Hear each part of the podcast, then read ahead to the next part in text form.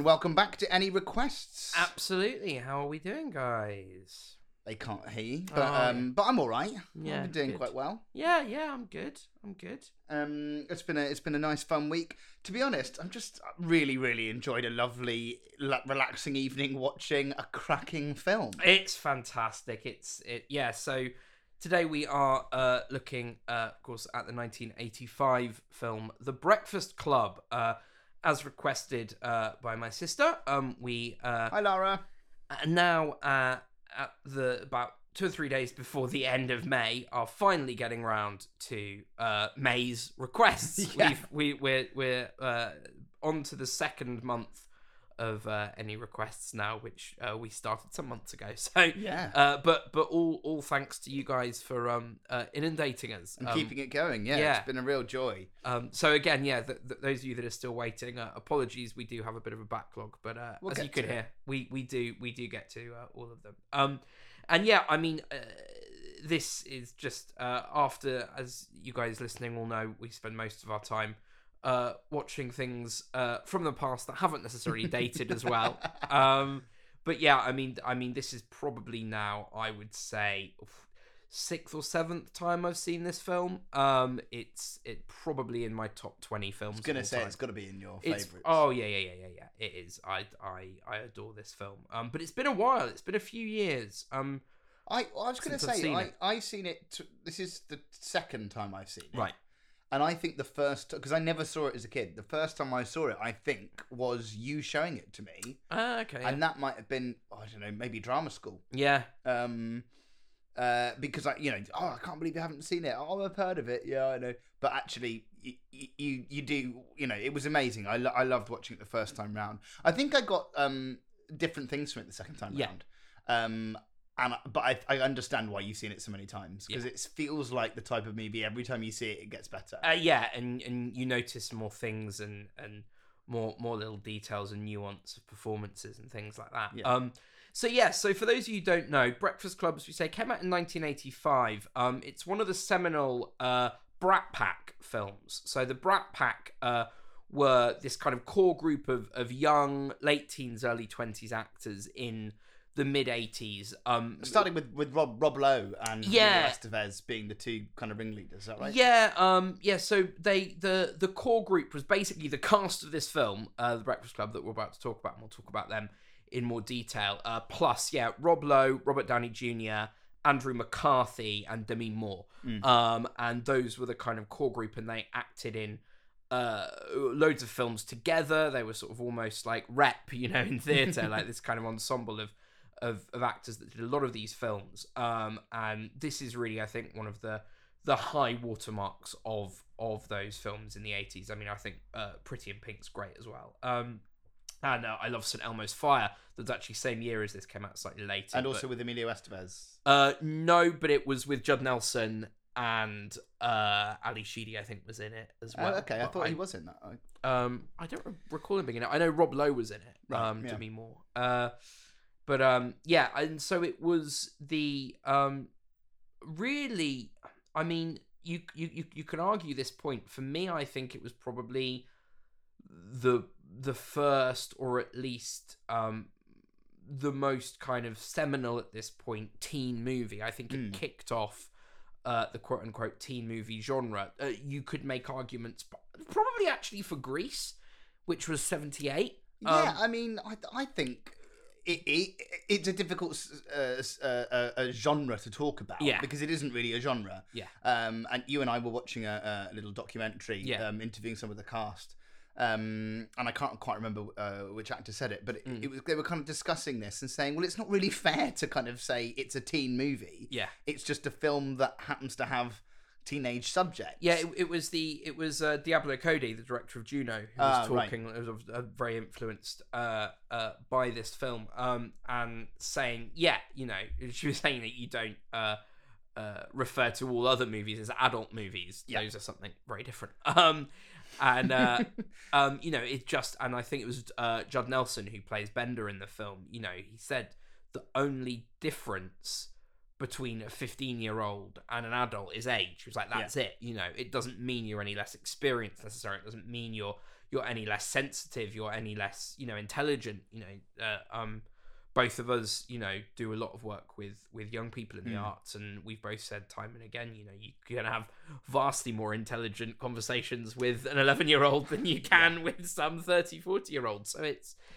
Absolutely, I, I completely agree. But and I also think though, what is interesting is that not, but that because of the school system that you know, m- you know, most of the world has, you have this, uh, and certainly the westernized kind of school system in America and Britain. You see this. It's such an unnatural environment to place human beings, and as storytellers, Yeah. we're always looking for where can we put characters. You might have Yeah. a great character, Yeah. but where where do you want to put them? What's the most interesting place to put them?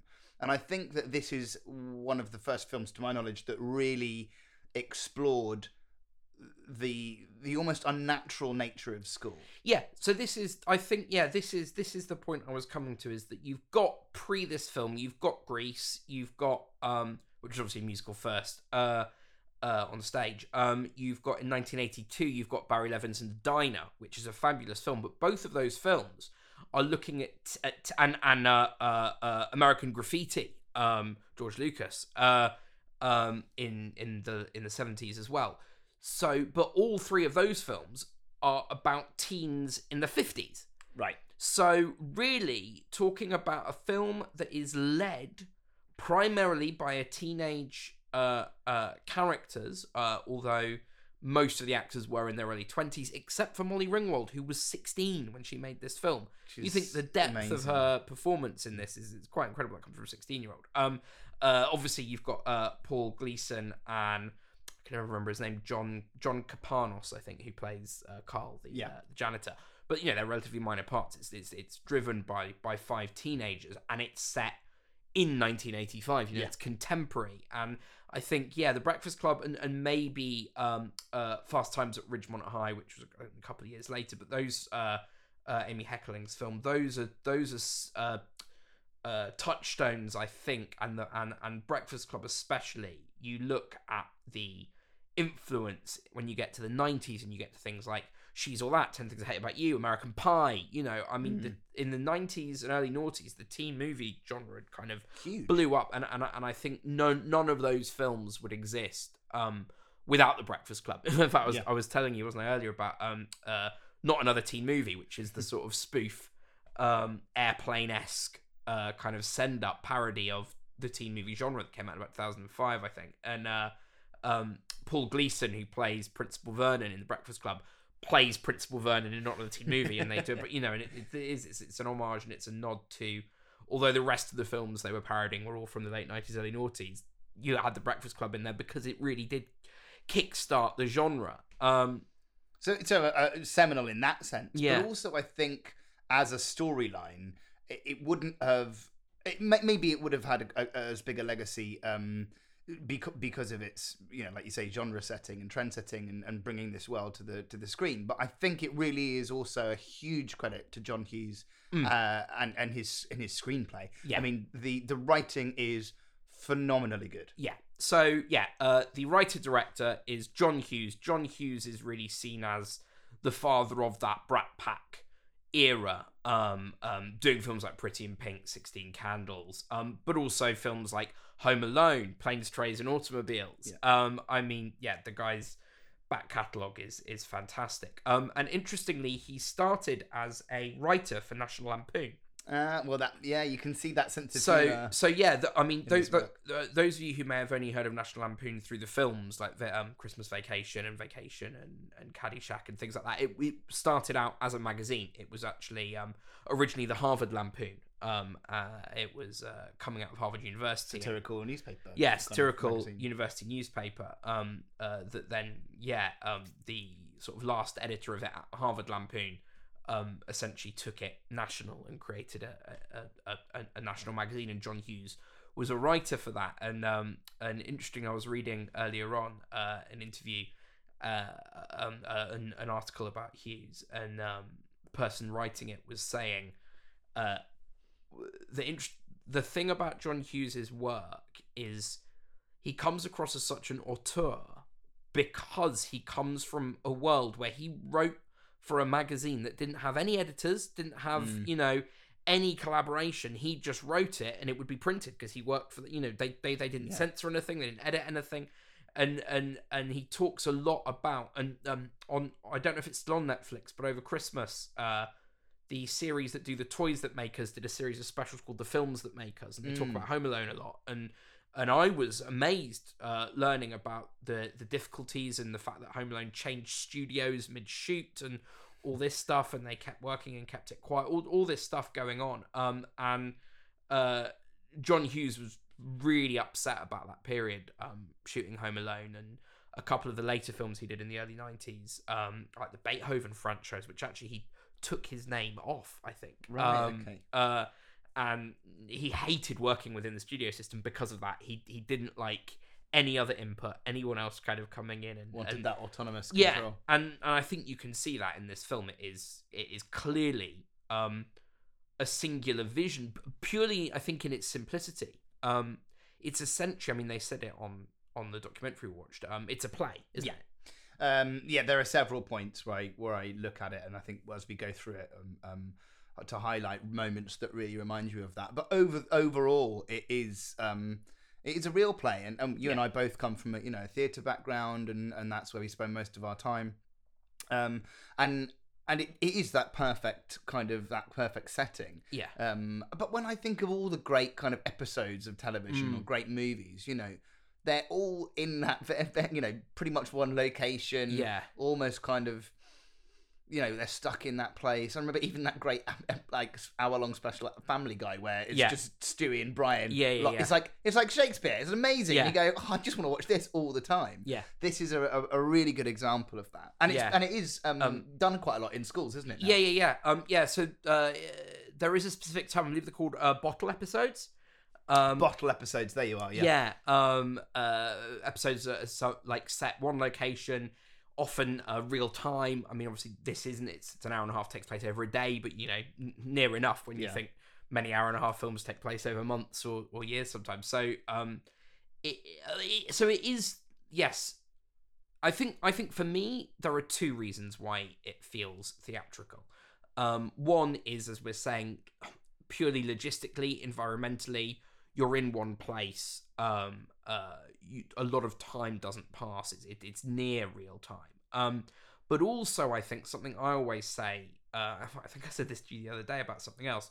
I always look at the difference of theatre and screen and i always say theatre theatre is character driven film and tv is Yeah. plot driven and this is a film that is 99.9% character driven there's not really any plot there the No. plot well actually the plot is how these characters develop from the Yeah. morning to the afternoon of this day in detention i mean that's it um which is why it's probably going to be a bit of a looser episode for us because it's it's not Yeah. really it you know those of you that listen to our jonathan creek podcast and other sort of film and tv episodes that we've done we often kind of go through and and outline the plot for you but it's it's difficult to do with this one because it's it's a series of, of conversations um Yeah, I mean, uh, we'll, we'll, we'll tr- you know try and pick out scenes, uh, and, and I made some notes Mm. about things that that I you know particularly jump out at me. But we will be going off on tangents because the characters' journeys, you know, Yeah. um, uh, almost happen alongside each other and then Yeah. they intertwine in places. But it's not a, it's not a plot driven thing. at all. No. Um. So yeah. So you have you have uh uh five uh characters, and they they all represent the the archetype of Yeah. the high school teen. So you've got Judd Nelson who plays John Bender, who they refer to as the criminal, but he's you know the waster, the guy that kind of hangs out smoking dope at lunchtime, like Mhm. round where the where all the motorbikes are and yeah, uh, again, very much think Heath Ledger in Ten Things I Hate About You. The Yeah. outsider.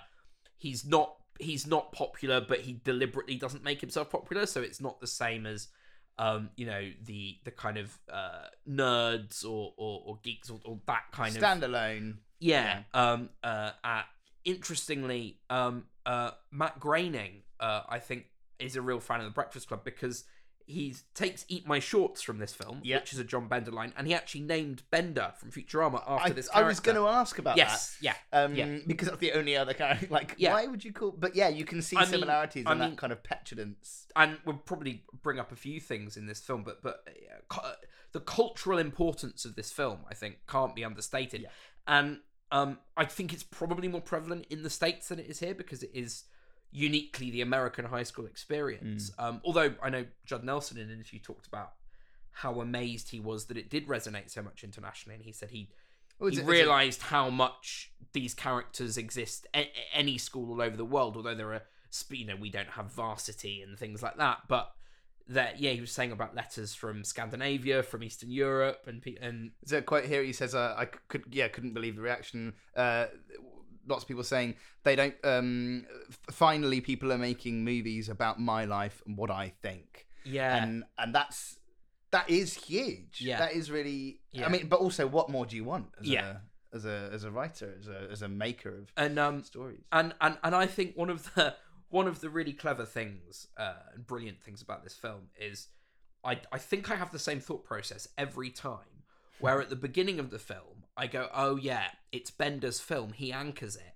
And then by the end, I've changed my mind. At some point in the film, I convinced myself that every single one of those five is Yeah. the anchor of the film. Yeah. And it, it's really clever. But certainly, I think at the beginning, because he does have the lines, share of the lines at the start, you, I think you meet you, you, you know Bender first. I think you know the Yeah. most about Bender first off. You've got your, as as an audience member, um, as, as a as a viewer rather, you you get the mark of the man. I think more uh, earlier than a lot of the other. And I, don't, just- I, I think you're right. It is the mark of the man, but also he drives the energy. So he Yeah. lets the audience know about the other characters. He That's pokes and he jibes, and so Yeah. he he drives that energy, which is fascinating as well. To um, hear Judd Nelson uh, on the documentary also saying that he nearly missed the audition yeah, um, because he was being, in his words, rambunctious in the waiting area, and Yeah. the security guard kicked him out. So the lift doors were opening. Yeah. Apparently, just as he was about to leave,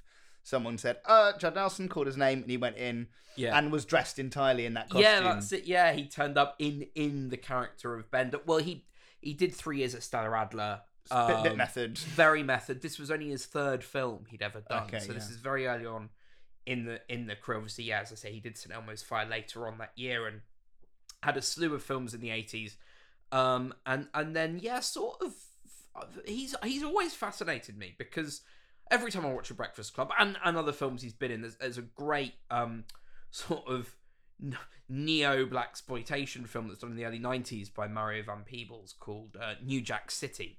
Great kind of uh, uh, film about kind of uh, gangs and and and uh, drug deal police um, uh, in LA, and uh, he plays um, this sort of pseudo racist cop, and uh, he's brilliant in that. But yeah, it's sort of you get to the mid '90s, and he's he's doing you know guest spots on Mm. Law and Order and things, and I'm just like, you watch Breakfast Club, and this guy's a, a a force of nature as an actor. I mean, some of you know he's I think he's he's got he's got that that kind of Brando esque thing where he can convey so much in his eyes. Yeah. it's so powerful. Um, and it's it's yeah, it's, it's Well, just it- interesting that he, he he didn't have the career. I think if you saw that in 1985, you'd be like, you know, this is the guy? guy. This is the guy to watch. And I mean, none of them really had. I mean, uh, Molly Ringwald's career is a whole other separate podcast because there's fascinating things that went on there with, with, with her and stuff. But you know, I mean, I guess Emilio Estevez is the most successful out of the out of the five of them. But again, Um, very small, you know, CV or resume when you think about it. I was looking up, um, Yeah. because I again, it's one of those people I said to you earlier. It's like, what does he, what has he done? And Yeah. I said he did Mission Impossible, right? Yeah. And you said, oh yeah, you remember him from that. That's an Yeah. uncredited role, yeah. and that's the biggest thing he's done role wise. Couple of small parts, um, guest spot on uh, on Two and a Half Men, um, Yeah, yeah, yeah. as Charlie Sheen's friend, Yeah, um, but and then but- and then and then directing. yeah, mainly. very. I mean, I mean, um, uh, Bobby about Bobby Kennedy was uh, Yeah. Emilio Estevez director. It's a brilliantly directed film. Um, but yeah, and I mean, you know, Anthony Michael Hall. He, he I mean, he's phenomenal. They're all good. Yeah, but, I mean, it, but I, I- I've got a lot to say about him. In this film. I've I've always wondered with Anthony Michael Hall whether he, so uh, he bulked up a lot right. uh, when he got a bit older, as, as you saw in that documentary. You know, he's almost unrecognizable from not not just because he's older, but just because he's so much larger as well. Um, uh, because I think he was getting sick of playing the sort of geeky roles Right, and yeah. best friend roles and things like that. Um, and and and I and I wonder if that was a de- actually detriment to his career because especially in Hollywood, in film and TV, you Very know, typecast. typecast, And- and, and and, often it's hard to to break out that, especially if you physically change yourself so much. You're not even. No one's going. Oh, it's the kid from the Breakfast Club. People are going. Oh, sorry, Mm-hmm. I recognize the name. Oh my god, you you played Brian in the Breakfast. Like so, doesn't necessarily uh, hold you in high regard. I mean, I I I know him the most in terms of his kind of later work as an as, as a more mature actor from um the TV series version of the Dead Zone, the Stephen King. Oh Novel? right. I don't. I know I he mean, did I've never that. see- seen um, it. He was the lead in that. I think it only went for a couple of seasons, but um, I know that that, that typecasting thing it is talking about Judd Nelson and why he Mm. didn't kind of do more. Um, he said that he feels people immediately, and it's interesting because like this is another tangent point. Really, he was saying that everyone hates him in the Breakfast Club because he's the dick, right? yeah, And a lot of his other cast members were saying, "What a lovely! That's not him at all. He's Yeah, a very yeah, yeah, lovely, yeah. funny, warm guy." And they kept kind of labouring this point, and then they cut back to him, and he said in the interview, "Well, I I feel that people expect to meet Bender, yeah, and when they don't, they're kind of let Yeah. down by it." And he said he reckons that's one of the reasons why he hasn't had a career that he wanted. that's interesting. Um, yeah, so, it's kind of maybe a similar your theory Yeah. about Anthony Michael Yeah. might be a similar thing. Yeah. So yes, and speaking of Anthony Michael Hall, he plays Brian, Brian Johnson, who is uh, the brain, as they Yep. say, um, or the geek, the, The nerd, geek that nerd. that that kind of high school uh, archetype. Um, uh, who again, yeah, uh, as as they all do, goes goes on a real journey, and and um, you have uh, um, Ally Sheedy who plays Alison, who the the basket case I think The basket case, referred to in the film. Um, The odd yeah. one, eccentric. Yeah, I mean, um, but in, interesting. They were saying this was almost almost pre goth. Yeah. Um. Uh. Which actually, to be fair, not that much when you think about the Cure and things, you know. But maybe Yeah. again, maybe goth culture was more prevalent in Britain than it uh, earlier than it was in the states. Because when when they they they on this documentary we watched, they had uh, the costume designer of the film uh, in, input quite a lot, and yeah, she, she was saying, you know, it was it was never a goth yeah. because that was that term wasn't really around then. It was, and I thought, well, man, eighty five. I mean, I, I think certainly in Britain that sort of fashion sense and that music and and But I, I, I mean, I think um, cutting through. But uh, Sheedy um, brought that idea. Didn't Mm. she? I think she said, I, "I know how this girl looks," and I and brought the kind of the makeup and said, "I want the big dark eyeliner." And but actually, I think goth would be a mixture of Bender's outfit Yeah. and uh, uh, Alice. Um, true, yeah, Alice's outfit together. Yeah. So it's, but yeah, you're right. It's that emerging thing. But again, it doesn't really matter because because everyone, well, certainly myself, and I'm sure you as well. yeah, You know, at school, you know, when you, it's okay, uniforms or whatever. In Britain, we all mostly have uniforms in secondary school, but Yeah. you know, even outside or in sixth form or college or wherever. People are trying out their looks, and then Yeah. so no one's ever a fully formed anything. yeah, Um, and I think that's another lovely quote that I love is that even though we've got these kind of obvious stereotypes of the nerd, uh, the kind of the goth, the the criminal, the brain, the jock, you none of them feel like caricatures, even though they are stereotypical. yeah, And and that's a really nice. I think it was the actor who played Carly said that, and I thought that's exactly it. Yeah. none of them feel like caricatures. No. but they very quick easily could. yeah. Well, I I think he he he pulls Hughes pulls the rug from under you in the best Yeah. way because he sets them all up in the first half an hour to fulfill your expectations of being those stereotypes and then as you get to know them more throughout the film they totally are you know and that's that's uh, as we will probably talk about more detail you know the very end of the film i- is that's the point and that's what they say in the letter they write to the principal at the end is we've learned that we are all individually those five things at different points in in our you know and- Yeah. and and it's had something I get really annoyed at with actor coaching or just bad directors um or uh actors that that think that that talk about playing a character and going oh what's the actor's emotion? Or like what's what's the character in this scene? I'm like no there's no like in real life Hmm. you know if acting is meant to be an imitation of real life in real life are you just one emotion at one uh, one by one at Yeah. one time. Like you're you're not. Are you one characteristic at one time? No, you're not. You're, that- you're a it's that- human, and you're a jumble of all of those things. And I think that's what this film is about. And I think that's what the film's saying. Yeah, it, uh, we, we all know the the famous line. You know, my, my, my character wouldn't do that. Yeah. And then you you kind of you have to revert back to the script and say, well, the playwright, you know, Arthur Miller says you would, Yeah. so you probably should. Yeah, yeah, yeah. But again, it's the idea of your character is a, is just forget that, forget character, be Yeah. who you are, and react to the situation you're in based on what you know about your character, Yeah. based on what you know from the text. Yeah. If you don't know anything, just just react, just to be be. Well, it's. I mean, that's that's a that's a paraphrase, obviously, of, of a of a David Mamet quote. Uh, and the true or false kind and- of thesis, as it yeah, were. um, and and I think as I mentioned when we were uh, previewing this a couple of weeks ago, saying we were going to do it, and I said there's there's a, a quote I've heard about this saying it's it's it's uh, as if David Mamet wrote a teen movie. And, Yeah. and and I think there is that in Hughes's script, and I think he has, you know, he he hasn't tried to go.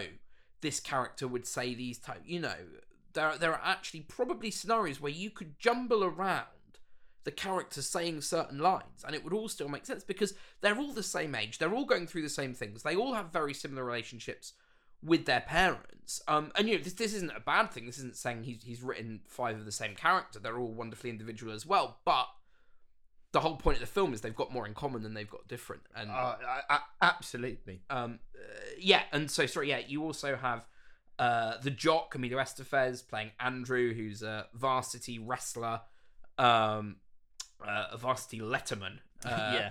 as uh, as Principal Vernon calls him. Um, uh, very much, and I liked again on on the documentary. I think again it was the guy that played Carl, re- referring to him as as being.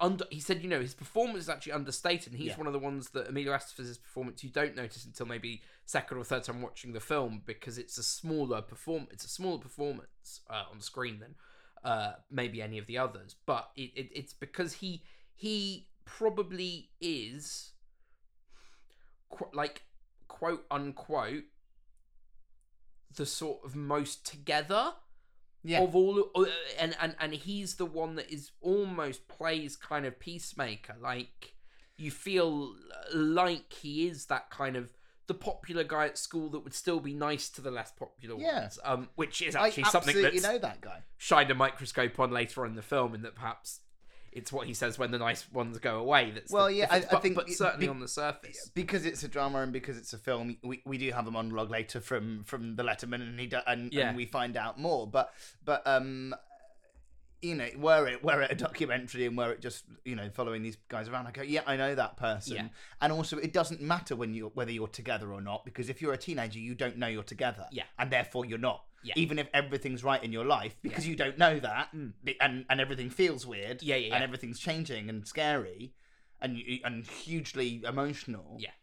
It doesn't ma- it- you could you could literally have the nicest life in the world and it, it doesn't matter which Yeah. is what you're saying about them all going through the same things Yeah. And of course the, they're all going through very unique different lived experiences in, Yeah, their, yeah, in their yeah, own yeah, yeah. lives but it kind of it all has the same value Absolutely. Um, and then and then yeah, uh, to to to round them off, you have Mo- Molly Ringwald playing Claire, who is the princess, uh, uh, as she's referred to in the film, or you know, the prom queen, the popular girl the popular girl, the uh, specifically the popular overachiever, yeah because she's not the sort of necessarily the popular mean girl. It's it's that it's it's uh, the popular girl that was in charge of all the clubs at school and that Yeah. kind of thing, which is I think quite a specific trope. But again, absolutely someone you recognise from your own school. It was interesting. The costume designers said as well. You know, we were going to start with um with kind of the preppy, the beret, the kind of Mhm. showy, popular girl, the thing that you might kind of associate with um later films like Clueless. You know, Yeah, another yeah. great teen movie. Yeah. Um, but actually, they changed their mind and said, no, no, no, it's not. It's it's Ralph Lauren, and it's it's money and it's togetherness, Yeah. but it's not. It's not. give- It's not driven with an ego. It's Yeah. kind of uh, imposed upon her, Yeah. So um, which is makes for a much more interesting character. Yeah.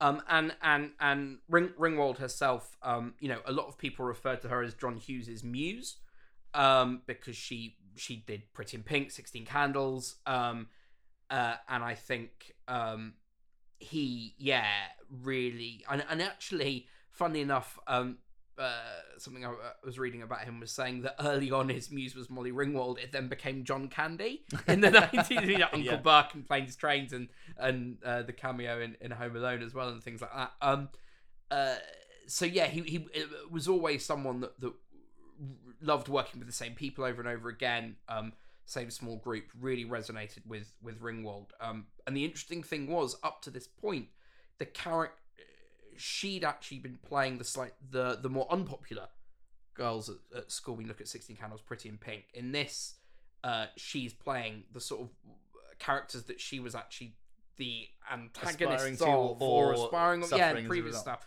Um, which was a very deliberate choice apparently for Hughes wanted to put her in that other setting. Um, Which is an amazing thing to do to, like you say, a 16 year old. yeah, yeah. The quote from one of the actors on set saying, you know, none of us could believe Molly was 16. Mm. She really came into her own as a person when she was in her 30s because she'd always been in her You're 30s. right, yeah, yeah, yeah. Well, that's a lovely thing to say about Yeah. a young actor. Yeah. Because you're right, she does convey such weight and history Yeah. and uh, in a way that is is you know okay easy to capture on a camera, but Yeah. not easy to. This is a real acting job. Yeah. Like none of these guys is. It's not a point and shoot and and capture some kids larking about. Yeah. Like there are elements of that, but again, massive rehearsals on set. Yeah. And that close knit, um, working with the same actors. Yeah. John Hughes is obviously a director who loves actors Yeah. and and building that ensemble i think Yeah. in in that early whilst the set was still being built and Yeah, getting used to um, that space Ens- en- ensemble is a word that came up again and again when I was doing the research for this uh, podcast or reading more into into John Hughes. Um, yeah, he he was not a fan really of of um, the sort of Hollywood actor. Where's my trailer? That that kind of thing. He was not interested in that. He he was not interested in in star vehicles. He wanted to make films with you know Heart. equal yeah heart and and with characters that have all got equal weight and equal importance on all of them there isn't a standout and i think you see that in in yeah a lot of the ensemble films he done. I, I mean in this film you you could argue that for a large part of it uh principal vernon played by paul gleason um and carl the janitor are are foils for the Mhm. five teenagers right? They they exist to counterbalance. So you wouldn't actually uh, expect there to be a really nice extended scene between those two characters Yeah. when you feel like structurally they only exist f- to bounce for for the five lead actors to bounce off but he's gone they are also people within their own right and characters within their own right and let's show them having a conversation uh, completely separate to the storyline of the five main characters which i loved because he didn't need to put that in there and i was really glad that that's and it's a lovely scene and i'm really glad that that's in there um, I, I- think it's one of these one of these situations where when you've got a really good idea yeah you you it, it can work without it Yeah. but also if you've got a really good idea can you make it so much richer for having that in there Yeah. i think in this all you know that a way to describe this whole movie is everything that's in it adds something to it and, Yeah. and that's a very rare thing and i don't know whether that's just genius Yeah. or it's luck or it's chance but that could have been so dangerous to put Yeah, that scene in there if it you know but it was perfect it's Yeah, absolutely perfect absolutely um so yeah so we we we open uh with the uh golden voice of Yeah. jim kerr uh simple minds um one of your favorite bands Oh, I love Simple Minds. Um, yeah, and and I mean, God, this song in particular. I mean, uh, no one can listen to this song and not just yeah go feel- immediately think of this song and Yeah. and fe- and- and fe- feel energized. Yeah, yeah, Um, but I think that the soundtrack is is phenomenal. Yeah. Um, and I can't, and every time I think of the, I mean, I've only seen it once before, but you hear it Yeah. talk about popular culture. I think I know the soundtrack really well. yeah, yeah. I yeah. don't. No. And a lot of these songs, I get by who? yeah, yeah, yeah, Who's that? Yeah. Who's when? What's that band? yeah, Um, you know, I'll talk about them as we go come through. yeah, But um, it but it's and I love that John Hughes again going.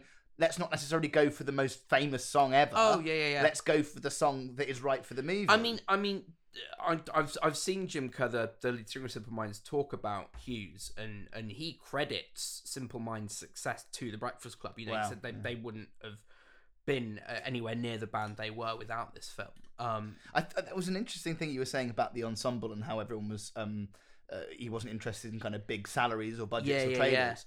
I think um, you might know this, uh, uh, correct me if I'm wrong, but there's uh, a fact that it's got a record for the highest returning. I think it's ROI. I can't remember what it is, but um, Oh, return yeah. investment opportunity. RIO. Yeah. Return investment opportunity. So those actors made m- more from that film. uh, than they have done on many other films because Yeah. of the nature of the contract because That's no one really expected it to be. Yeah. such a, a long term hit over time Yeah. Um, well, I know. Um, um, in, again, uh, in in that documentary, you know, Ally Sheedy saying, you know, it got to ten years later, and I was like, won't this film die? Like, what's going on? Why are people? Yeah. She said, of course, now she absolutely loves it, but at that point where. 10 years on trying to distance trying to get you know um so it's almost like this curse of, of how successful this film was and and and and you hear that time and time again in, in film and tv trying to shape people- roles or characters. people trying to be separated from the characters they play and and and, and things like that and uh, and how difficult that is. Um but then yeah coming coming through it and and now saying you know I'm in a place where I'm really happy with my career I'm in a place where I've got to do great stuff that's now separate from that and can look back and realize everything I've got is basically from this film you know really um um you're talking about this iconic kind of opening Yeah. with um don't you uh, and it kind of builds in and you see all the kids arrive Yeah. and you see them at sherman school yeah and and Shermer. Shermer s- Yeah. school, sorry. Um, and and you, but you were talking about how kind of well drawn these characters Yeah. are, and I was saying like you know they're not caricatures, but they are stereotypes, and they're all these kind of things that we all know from the school. yeah I think you know all of that before any of them actually get into the school. Yeah. It's all from the way they enter A- the school, right? absolutely Um, absolutely it- the, the way that Molly Ringwald's dropped off, and there's Yeah. a little exchange between her and her father, and yeah she says, "Oh, I don't know if I should be here," and her Yeah. dad says, "Oh, "I'll make you- up for it." Yeah, she, she, she says, I can't believe you couldn't get me out of this. yeah. So you already know from that the dad's obviously rich in in with the school board. yeah, She, you know, um, yeah, he doesn't seem that bothered that she has to be. You know, he says, well, you know, it's you you went you went on a shopping spree and ditched your class. Nothing wrong with doing that. It's fine. Just do do it, and I'll buy you something to make up for yeah, for you misbehaving. You know, so obviously, yeah, you get you get what's going on there, but you also get that it's clearly quite a materialistic father daughter relationship that he's he's just offering to buy her something rather Yeah. than they're actually talking about what's going on It's and why she's there. there. Um, no depth. Yeah, you have you know Emilio Estevez, uh, Andrew, uh, with his uh, father, who's obviously yeah the classic kind of um Competitive, competitive dad. what we'd call a football dad. You know, that, Yeah. that, um, come on, son. Uh, Yeah. But in an American way. Yeah, yeah. he's, it, he's actually wrestling, isn't he? Um, Yeah. Uh, um, Emilio Estevez's character is a, a champ, like you know, promising wrestler, and he's Yeah. you know, all- you can just tell in a couple of lines that there's pressure there. Yeah. And Yeah. and you, you don't screw around. Yeah. Well, you can screw around all you want, but don't get caught. Yeah. Because you need that full ride. I You need that love- scholarship. I love I love the line um, where he uh, likens himself to being um, a racehorse, Oh and yeah. it's that it's that idea. And and Judd Nelson talked about this in the documentary that he said, you know, some people might not get that, but he said any athlete will watch Yeah. that and completely understand because he said because the nature of athletics, you come into that career from when you're like a not much more than a toddler, you Yeah. know.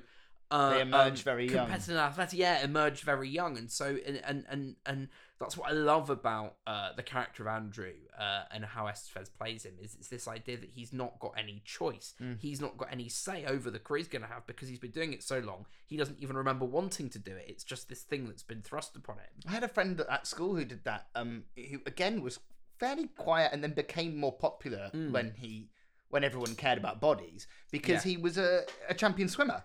Right. And we were like, God, Matt, you're getting up at 5 a.m. to go. uh," And it got to a point where I actually said to him, I was like, God, you must be knackered doing that. And he had GCSEs in your A levels and all the rest of it. And he went, I just, I can't, I've always done it.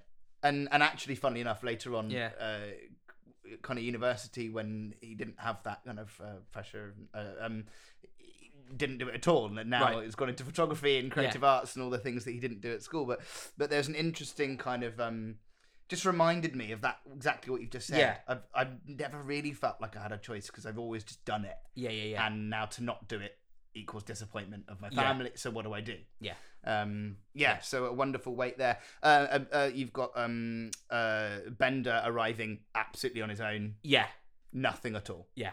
And Yeah. that tells you more than the other two scenes of dialogue. yeah, yeah, yeah, yeah, yeah, about, yeah, really. yeah. And and and as he walk again, everyone's being dropped off by their parents, and as he walks, he nearly gets run over by the car that Ally Sheedy's character comes out of. So you go, well, you know that that's that's obviously someone that comes from a bit of a kooky kind of. And yeah, then she gets out of the car and it barely stops. It just Barely, carries on carries- speeding. yeah, no yeah. goodbye, no nothing. Yeah. So you've got disconnect. yeah, and and yeah, and you've got Anthony and Michael Hall with uh the crammed in um Yeah. with him and his younger sister both seemingly on the front seat and it's just everything feels very cramped and, and again pressured and the Quite mum's saying you know oh you better go in there and study hard and he says no we're not allowed to study. That's what detention, isn't meant to be extra study time. We're not Yeah. meant, we're not allowed to do anything. Well you better find a way to you know so already you're seeing that academic pressure on him and you know exactly who he is. Um and yeah as you say this is all before even the film's properly kicked off. It's the Yeah. opening bit And, and then Um, you have this amazing uh, card on the screen. Yeah. Um, which uh, I'm just going to read for you because Yeah. it, it- it's brilliant and, and you can't talk about the film without it. Um, uh, the card is a quote and it just says, And these children that you spit on as they try and change their worlds are immune to your con- uh, are immune to your consultations. They're quite aware of what they're going through. And uh, apparently it's a David Bowie quote. yeah Um, and I just thought you're starting the film with the end of the film. Yeah. Like obviously Yeah, I've yeah, seen yeah, it before, but um, in a way that really it's kind of going to the theatre and, and, and Shakespeare doing a prologue at the beginning, going, "This is what you're about to see. Yeah. Now watch how good I do it." Yeah. Like, Yeah, that- yeah. That's what this feels like. yeah Um, having said that, apparently it wasn't in the original screenplay. No, no. Ally Ally Sheedy plays Alison. Um, uh, found the quote and gave it to John Hughes, and he liked it so much he yeah put it put it as a title card. love that. I love that. film. And and It's Ally Sheedy saying that, even Yeah. you know, relatively recently, seemed really proud Really, yeah, of that. And yeah. I thought again, there's that real ensemble of almost Yeah. like rep actors, as you said. yeah, Um, and that kind of how cool it was to bring Yeah. in your own stuff. Um, and yeah, what a what a great uh, quote. And you can see already how if you were a kid in 1985, a 16 year old, you'd go.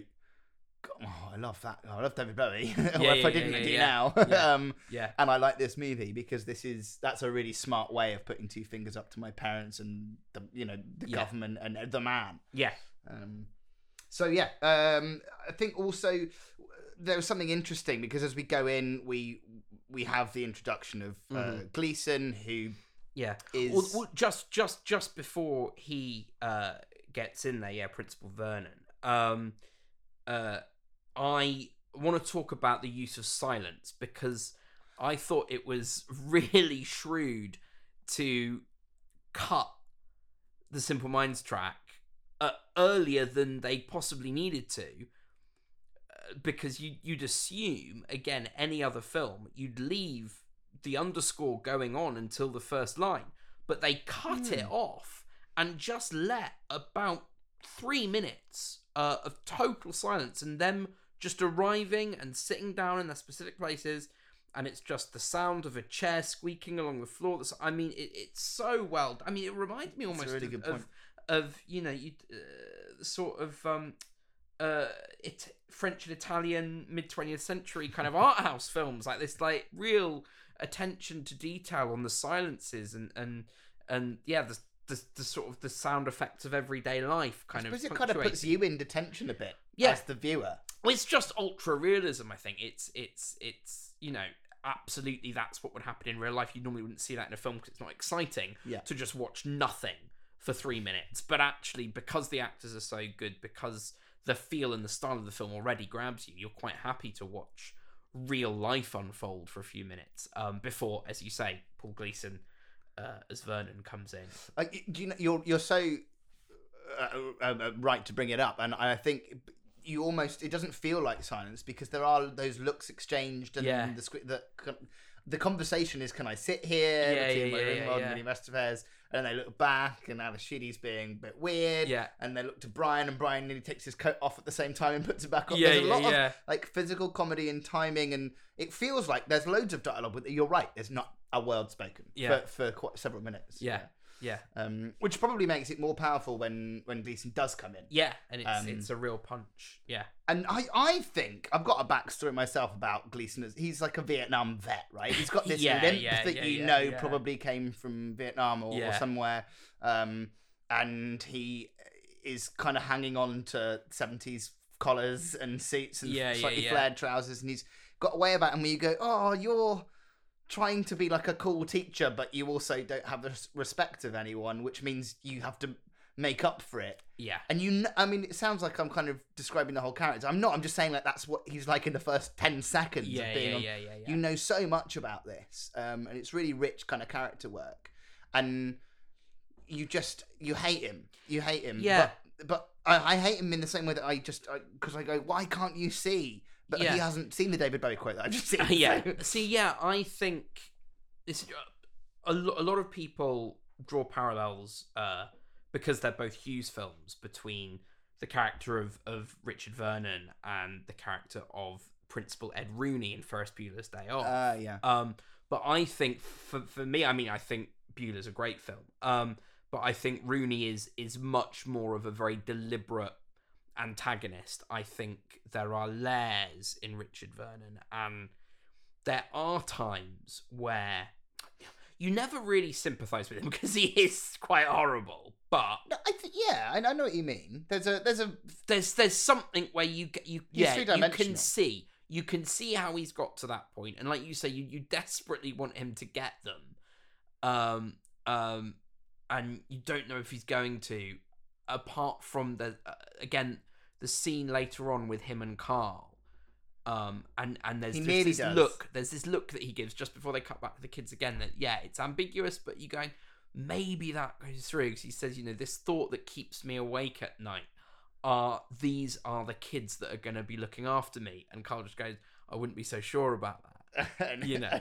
don't count on it. don't count on it yeah And, and he and he almost twigs He like, yeah oh, they're the future. yeah like- yeah yeah Yeah, don't be dicks to them. yeah Uh, um. uh, also, it was something again. Uh, uh, um, Judd Nelson said about hi about playing Bender Mm. was that everyone kind of uh, immediately hated him because he seemed like the kind of bully. yeah But I think throughout the opening, I've sympathised with Bender a lot. I'm I'm glad you said that I was going to bring this up I yeah I think he's the most sympathetic for the first third of the movie. there's obviously there's stuff there's stuff that he does and says in this film that I you know don't agree with and there's very questionable actions he he he takes and the way that he behaves in the first sort of half of the movie towards uh, Claire or Molly Ringwald's characters there's bits of that that are Yeah. uncomfortable like the putting the head in between the legs when he's hiding under the desk and He does stuff There's behaviour not cool. that's- and, yeah, and- yeah, And yeah. I'm not saying that I, Um, I you know, that's excusable. it isn't. Yeah, but yeah, that that there is again because the characters are sympathetically played truthfully. They're played it's not necessarily sympathetically. They're played truthfully and three dimensionally, and and that's how they're written. And and and as such, I think yeah, you you you never fully, well for me anyway, fully dislike any of them because you can see where they are in their lives and you remember because we are all of those five people Yeah. in, in especially in our teenage years you know at, at any one time we've all inhabited those those kind of people um But I also I wonder, are we more sympathetic to Bender because we've seen the film before? So do we we know? that's an A little bit interesting more? one no I, I mean i'm I'd be interested if anyone's watching would- for the first yeah. time. Let us know if you think that that's just. Well, you've well you've seen it as well, so like, I don't I don't know, but uh, yeah, if I'm I'm I'm going I'm I'm trying to go back to yeah I I must have been early teens when I first saw this and and I remember I remember he was my favorite when I first saw it but I think that was just because I was like oh he seems cool and I liked his outfit Yeah. I think that's which apparently pr- I recognise that as a really tropey, stereotypical outfit. Yeah, but yeah. apparently, like no, that was a real like everyone wanted to dress like Kim afterwards. It- Yeah, it, kind yeah. of was a fashion again influenced quite a huge part of like Yeah, shirt, yeah. shirt, uh, t-shirt underneath the yeah and the big overcoat yeah, and the yeah trench coat yeah absolutely Um, so yeah, I found him quite sympathetic. N- Not not because I don't think he's a particularly nice guy, and he you know says lots of mean things. But there's a real vulnerability that Nelson plays him with. Mm. That again, those eyes, everything behind everything he does, you can tell when something's actually come out of malice. And very few times is he malicious, even Yeah. though the words sound like they should be, Yeah. or the gesture should be. He's rubbish at being a kind of bully Yeah. all he's saying is I'm insecure and I'm used to getting hit Yeah. like emotionally and physically so I'm going to get the first one in because I know that you know I know that I'm the loser here Yeah. and I I got that straight away Yeah. Um and I just really enjoyed seeing that uh develop um I, I think uh I think also that's kind of brilliant um in the in the moment where he's has the kind of big row with um Gleason Yeah. um, and then he waits for the door to slam, and then shouts this big "fuck you." Mm. Yeah, and it's drowned out. yeah. There's a kind of a filter brought over Yeah. the sound, um, and it, I just love it. I, I just made a note of it 'cause I was like, I just love that moment where your emotion Yeah. is so intense when you're a Yeah. teenager, B- because because your brain's not developed yet, Yeah. and and so everything's very kind of heightened and like chemically. Your your this is an article um, released last year that was talking about how because your your brain isn't finished growing and and like the whole anxiety saber tooth tiger Mm. instinct it like when you can actually feel that when something little happens so when you say a teenager's overreacting Yeah. well they're not it's a very healthy reaction to the chemicals that are being released in their brain Yeah. Um and there's nothing they could do about that and but but there was there was that so it felt like you as the audience are plunged through that sound design into that raw emotion Yeah. and it's just a second Yeah. and then it goes away and you go oh suddenly we've gone from ultra naturalism and ultra realism to to using the medium that we're in but it's it's it's it's one of the bits of the film that I always remember. Yeah. Uh, it, it, it always really sticks with me that, and it is it's a tiny moment, but but I mean, and and it following one of the most famous scenes probably from the film is actually the scene that not another teen movie parodies where they and loads of stuff has has aped and parodied this where they have this back and forth Bender and Vernon where he's just giving him more and more weeks detention. Do you want Yeah. another one? Yeah, and and all the, you know, but the, again the way the way that Nelson plays it is is you he that he's that that Bender is playing a part that he's yeah but that you there's there's just this hesitancy but he knows that it's, he's too far down this road of, of who he's presented Bender to be um and that there's this slight resentment that he knows that Vernon can see that as well and it's just lovely and and and this whole fated feeling about Mm. Bender, where because of what we learn about his home life, which comes a little bit later, is he has a kind of monologue uh, where he, which we will come to, but even without knowing that, there's this essence of I'm already screwed. Right, Yeah. I'm already at the bottom of the. There's li- there's no way. I've got. I mean, I've got a very slim chance of getting out of Yeah. how screwed up my life is now. It's never gonna, really going to get that better. He believes that. yeah So he may as well play this character yeah to make it easier getting through that.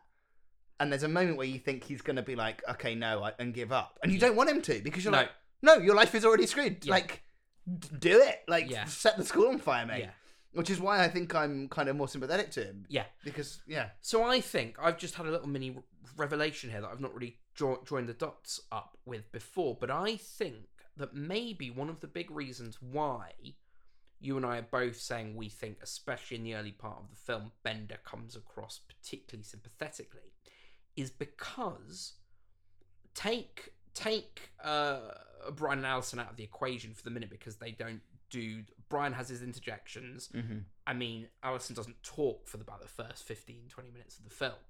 So the lion's share of getting to know Bender is either through Paul Gleason, through Vernon, who is d- deliberately positioned to be more antagonistic Yeah. anyway, or through Andrew and Claire.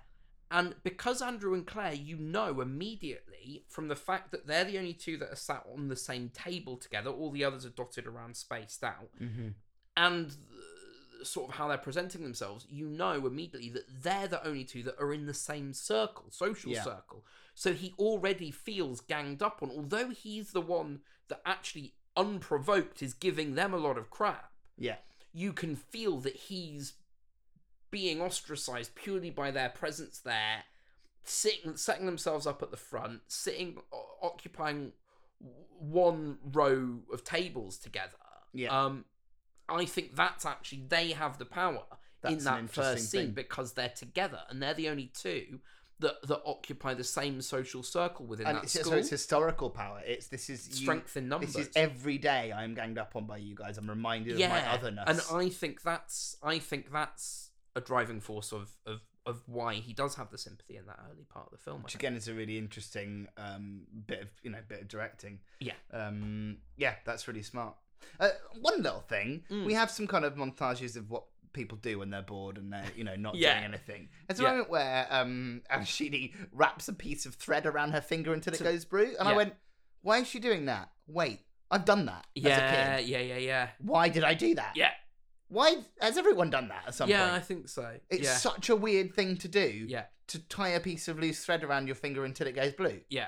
But just wanted to put it out there, guys. I've I've I've definitely also played with the tassel on my hoodie the same way that Emilio Estevez is doing. yeah, I've definitely done that one as well. Yeah, no, all very very recognizable little tropes they have in that montage. another Um, little uh, quote just to back up your sense of his feeling ostracized is even when he's having a go at them, it's kind of what you're saying and what you're saying.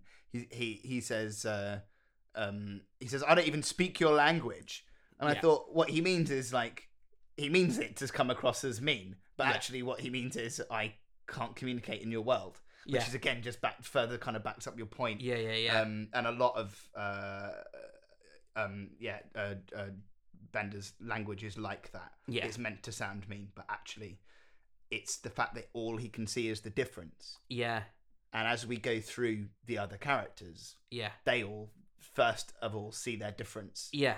and they and eventually, as you say, see similarities later on. Well, one of the one of the things I always love about this film is that other than at this very early point of the film where you do feel a sense of uh, allegiance between Claire and Andrew because they're the two popular ones, right? And you've got the three outsiders, but they're outsiders in different circles. One's a nerd, one's a goth, one's a criminal kind of Yeah. thing. Um, so other than that, at the beginning, I, I I love that there really isn't for the most of the film a lot of maintained allegiance. A lot of them will be will be agreeing with each other, and then five minutes later they're calling each other out, screaming at each other, and then they're ganging up on someone. And I was like, that feels so real. Where you been to parties as a teen and things Just like that? Never like, safe ever. No. It's exhausting. Yeah. So you're like, oh great, it's fine now. Yeah. I've got these guys are my friends. Yeah. That's good. Oh, they are bullying someone else, which is awful. But I'm taking a break because it's not me for once. Yeah. And then suddenly it's you again. And the only way to get out of it is to end up gang. Yeah, it's it's- a, it's a yeah. night of that juggling of power. yeah, Um, I think it is exhausting. Yeah. I think it is exhausting. I, I have to say, I don't know about you, but I would not swap being a teenager for love nor money. no, No, I've found it exhausting. sure, I had a great time. Did you not find any of that? No, no, it's but it's it's very different at private schools. As That's I a think good I've, point. as I think I've said before, people were far too busy worrying about taking over their family's Yeah. finance business than bullying anyone. So this is different. I mean, yeah, there was you know obviously there's there's elements of that stuff. I, any I very but- much remember being all of those five people at different points Yeah. and uh, trying out different things. You know, whether it was uh, like Bender wearing different coloured shoes, like um, yeah, there are, whether it's whether it's trying it out purposefully or just suddenly finding out that you go, oh, am I am I the nerd now because of the social because of the right. the mass of who The I'm around in this string, in this yeah. lesson. Oh, but in the next lesson I'm Bender because I'm Yeah. the one who'll do naughty things, or in the next class I'm something else. And I, I think it is exhausting, and I think it is um, difficult. But again, the question that they're trying to answer for Gleason, the essay answer, is who do you think you are? Yeah, Said in a kind of who do you think you are? yeah, Um, but existentially, is they're all we're all trying to find out, and Yeah. I think find, trying to find out who you are is exhausting. It, Yeah. It's when you when you give up on that is when you start to realize yeah, who you actually are. Yeah. Um, when you when you stop worrying about it and get on with the things Yeah. you enjoy. Um, th- then we then we've got Carl, haven't we? yeah. So so Carl, the the janitor who again, we learnt from the documentary. It's never mentioned in the film, but um, the backstory is he was a student at the same school ten years previously, and so there's this dynamic it's in with the uh, opening shot. in the opening you- shot. Yeah, if you look very closely, he's, eye. yeah, um, he he's on the kind of alumni board kind of thing. Um, and it, it adds an interesting dynamic knowing that now, which is the first time I've watched Yeah. this film. Knowing that, it really adds something to the relationship between Carl and Vernon because knowing that Vernon was probably Carl's teacher ten years ago, Yeah. and now he sees this other side of him. Um, you know, it's really really interesting. It is interesting, and I think that um, there's in this scene. This is before we have the the Vernon Carl Yeah. scene. Uh, but the first time we kind of really meet him is just him coming in with his radio, doing his, you know, getting on with Yeah. his job. Um, he says hi to Brian, and Brian goes, uh, like, ignores him, uh, kind of almost ashamed to yeah, acknowledge that they probably talk, he probably talks to Carl Yeah. more than he does any of his Yeah. friends. Um, but um, and they, they kind of take the mick out of him, and and uh, he says, "Ah, g- "Do you think I'm just a piece of trash that Yeah. you can pee on? Like I'm." I'm a person too, kind of thing. And then, I mean, and then it's, the it's worth mentioning switches. at drama school you had a very good relationship with uh, the custodial staff. Absolutely. You were- Um, let's call them by their real name, yeah, the Brain Trust. the brain trust. Yeah. Yeah, Um, yeah, yeah. It was uh, uh, Michael from the uh, canteen. yeah, He was one of the chefs. yeah. Um, Frank. he's, he's gone now, Michael. He got made redundant and then had a stroke from it, I think. Oh gosh. Not well. Oh, I. I got this because I was not know Julie who's another canteen staff Yeah. when I go back and teach. Um, yeah, uh, and then uh, Frank. Frank was full of drama. Yeah. full of drama. Yeah, loved them. Uh, yes, so I'm a, I was a Brian. Um, yeah, and then Carl comes comes and says, "Well, I actually I know all about you kids. You think nothing of me, right? yeah. But actually, I I go through your lockers. I overhear your conversations. I'm the eyes and ears of this institution. And although I don't believe he does any of those things, Yeah. it's just reminding. It's just a little bit of power that Carl has in that one Yeah. situation. And you definitely, the kids definitely go, oh wait, yeah, yeah. like whether he does or not. And and I'd also love the fact again. I think they touched on this in the documentary. You know, the the language he uses is you think I'm a serf, I'm a peon, and he's Ah, yeah. you you know he's using uh, language that's that uh, that a stereotypical portrayal of a janitor probably wouldn't use. You know, oh, um, peoc. That's peon. when I said no peon. Yeah, I Yeah. thought he said that you can pee on. I said, uh, you think I'm a surf that you can pee on, like urinate on? That's no, what I heard. a serf uh, uh, that I'm a peon. You know, uh, it's an interesting uh, language that he's using, um, and it's uh, really nice that John Hughes has gone. Just because I'm giving someone, you know, uh, a a job of a janitor, I'm not gonna lower their intelligence. They can absolutely be well read and have a great vocabulary and and yeah, uh, talk on a little you know and, and and everyone even the kids everyone is intelligent in this film which is is like you know there's it's, it's that Sorkin-esque kind of style of writing where where all all the characters are are are able to speak with a level of emotional intelligence they can articulate really themselves. refreshing It- um which, which, to be honest, I mean, again, you could say, "Oh, that's not that realistic," but again, I you and I, you and I work with these Yeah. young people, and I, Yeah. I have to say, like, it's such a, a lie that young people are inarticulate at, or, Yeah, or I, I think I th- I think it's the opposite. I think as you get older, you when because your priorities change because you don't you're not working out your mental Mhm. muscle enough because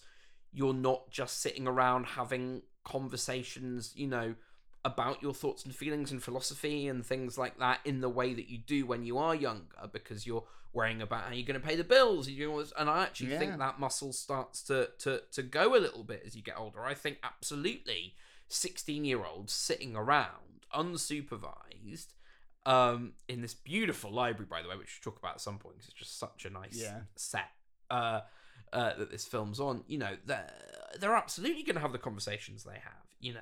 Um, uh, I think that's yeah, totally real and totally truthful, and and brave of Hughes to do because people probably wouldn't think it was, like you say. But but he's well, I think that that, and also there has been criticism of it, you know, Yeah. uh, uh, um, um, saying that you know, not everyone talks like that. And again, yeah, in Sorkin's world, if it was an Aaron Sorkin Yeah. script, you might be right. But I think John Hughes has is is more realistic in this sense. And Yeah. I, uh, even even if it isn't, and even if it is just for storytelling ability, I certainly know in, my experience, and you agree that Yeah. that I mean, young people are their work their yeah their brains are working a lot faster than ours. Yeah. Um, and uh, they're a lot more on top of things than most of the adults, Yeah. espe- especially the ones in positions of authority Yeah, yeah, yeah. running the country. Um, so yeah, we're we're in this beautiful library, um, which which is kind of very modern and it Mm. has horseshoe, but it's high. It reminds me of um like like the, the old prisons, old Yeah. British prisons, like yeah, but in a kind of cathedral like. yeah, yeah, Um, very much. And it feels like this house of knowledge and Yeah. like a good school. Yeah. Um, and and that is lovely, but at the same time, because of the way it's shot and because of the fact that they're not allowed to move, Yeah, it's like the punishment is putting you in a place of learning and not allowing you to do any. yeah, So they rebel by learning by having these discussions with each other. Yeah. other. Um, and yeah, like a, almost like a bottleneck scene. But it's at this point that John Hughes takes us out of the uh, library for the first time yeah, and uh, that's with Emilio Estevez, Andrew, um, who goes to uh, get uh, drinks for everyone, cokes, milk, um, and he takes Alice with him. Yeah. Um, and there's a nice little kind of moment where he's trying to get a conversation out of her. yeah. Because at this point, she's still not spoken yeah, at all. And she kind of doesn't say anything. And Yeah, he says, "What's your What's your poison?" Nothing. Like, "Okay, sorry, I asked." And eventually she goes, "Vodka." yeah, what a yeah, great yeah, first line to have. yeah, Um, and yeah, she starts to talk, and and then and then she kind of asks him about his life, Yeah. and you know, and and he has this line again, first little shred of what's to come later. Andrew says, "I'm I'm not a winner because I want to be one. yeah, like I don't have a choice." Yeah. and then you start to go, "Oh yeah, that conversation that you had in the car." There's this weird pressure going on. there's a repeated there's there, there's a repeated trope within this film that I think all five of them do more than once, which is uh, quite high levels of disbelief at each other. Mm-hmm. Almost every single time someone opens up about what their parents like something, they always call them out or don't believe them, and I think that's it's clearly deliberate because it does happen again and again. Um, and and I, and and I don't think that's just you know a device to kind of tease the character development longer. I think it's it's totally about saying they're scared because it's really scary to learn that you're not un- uh, unique, you know, and special. It's I, think there are uh, there is a couple of things there, but I think you're absolutely right. There there's the one reaction is if if I if the only comfort I have is knowing that I'm a complete head case Yeah. and I've got all these problems and even when I shouldn't have them I do have and I'm going to amount to nothing and it's Yeah. awful and I'm just going to keep it quiet in my and then when that gets taken away from you you go Yeah. oh well I haven't even got that now yeah, yeah, um so yeah I get that like, like lack of uniqueness and Yeah. what makes you who you are yeah, and I think also, I certainly did this when I was young, and I, I, I, I still do it to a certain extent. Um, when I'm insecure about something, I'll use quite defining language, like, "Oh, I'm always bad with numbers," or Yeah. "Oh, well, I'm clumsy. That's just what I'm like." Yeah. When you're a teenager, you're, and I hear kids do it all the time. Uh, or or adults do it all the time, particularly insecure about things, constantly making definitions about who Yeah. they are. yeah, And so when that's shaken, yeah, that is really scary. Yeah. But I also think there's something else, which is when you find out someone else is going through something, there's an automatic empathy, especially Mm. if children and teenagers don't have this beaten out of them yet. yeah, Where when they hear that someone else is having a hard time, that's difficult to deal with. yeah. So it's actually easier to push Easier it away to, to yeah or to, or to to- deny it. Yeah, almost by- deny it, disbelieve. Yeah, By, and, and I think we see that massively Yeah. when um, uh, Emilio Estevez and Bender have this kind of tete-a-tete. yeah, yeah. Um, so yeah, when they return with the cokes, um, they get into conversation again, and they're talking about their family life. Uh, Bender does this very uh theatrical. Yeah, he's an Uh, actor. Bender's absolutely you. should be I was- going yeah. to the drama yeah, club. yeah. Uh, that's that's what I think he becomes. You know, in in the world, the Yeah. fictional Breakfast Club world that happens after this film ends. Uh, I absolutely believe Bender Bender goes into acting Yeah. because he's really bent. The character of Bender is really good at acting because he does this whole scene where he portrays uh, Brian's parents. Here's and- my impression of Brian's family. yeah, um, and it's obviously you know it's the, the he's making the assumption that because Brian is a good student, he must have a really happy home life. Yeah. Um, which is an interesting assumption to make. I don't think it's one I ever assumed when I was at school of, of the people that were kind of really high high achieving. I don't. I thought that's yeah, but I could see how people I think if you you're think if you're that- having a very unhappy home life and you're not doing well at school, probably as a result, Mm. you're just thinking I'm not good at school and I have a horrible. That you're just thinking there's correlations there. I think yeah yeah yeah like that person's thin and they're popular, therefore all thin people must be popular. That's not yeah, true yeah, either. yeah, but yeah yeah yeah I think he believes it, doesn't he? Yeah. he definitely believes that Brian must have a home life because Yeah. he's a. He says he's you're you're a parent's wet dream. I think. he yeah yeah. Um, Um, so yeah, so so yeah, he he does all that, and then again, Andrew coming in, not exactly defending Brian, but just kind of saying, "Oh, go on then. What's what's your family like?" Again, he's he's he plays this almost like a diplomat. Um, Yeah. Within the, the the group dynamic, Andrew is, I think, a lot of the time. and, and I think that's also maybe encouraged slightly by um, uh, Brian is is phenomenal performance from um, Anthony Michael. Anthony Michael Hall, um, who uh, I I actually for me I Mm. think his performance stole it for me uh, on this time round Yeah. watching. Um, he he does so many different things. When you're talking about like an actor having six different emotions in one scene, Yeah, yeah, because yeah. people do, Yeah. he does. And Yeah. when he's being ripped by uh by Bender, Yeah. he's like quite sad at first and then he's like oh wait is this funny do i come out of this okay oh Yeah, no i yeah. don't know and he he changes Yeah. with every line like he is Yeah. totally and utterly present Absolutely. i i would love to see this guy do some more some some more stuff i, I think Yeah. it, it- re- a real instinctive actor wonderful and hilarious with it yeah.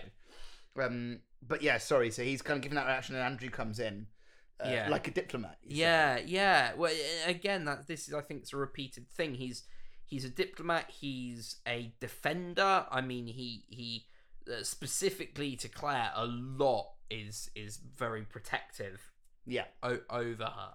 He's Um, got a sense of right and wrong yes, um to a point yeah, Um, and, and Brian has a, a real sense, but I think they all do really. I Yeah. think they all have quite a good sense of right and wrong. But but uh, I think Andrew feels like it is almost his job. Like, yeah. I, yeah, I feel like he's really conscious of, um, and I think it's it's probably because this is interesting. Again, I'm I'm just kind of thinking about this for the first time now.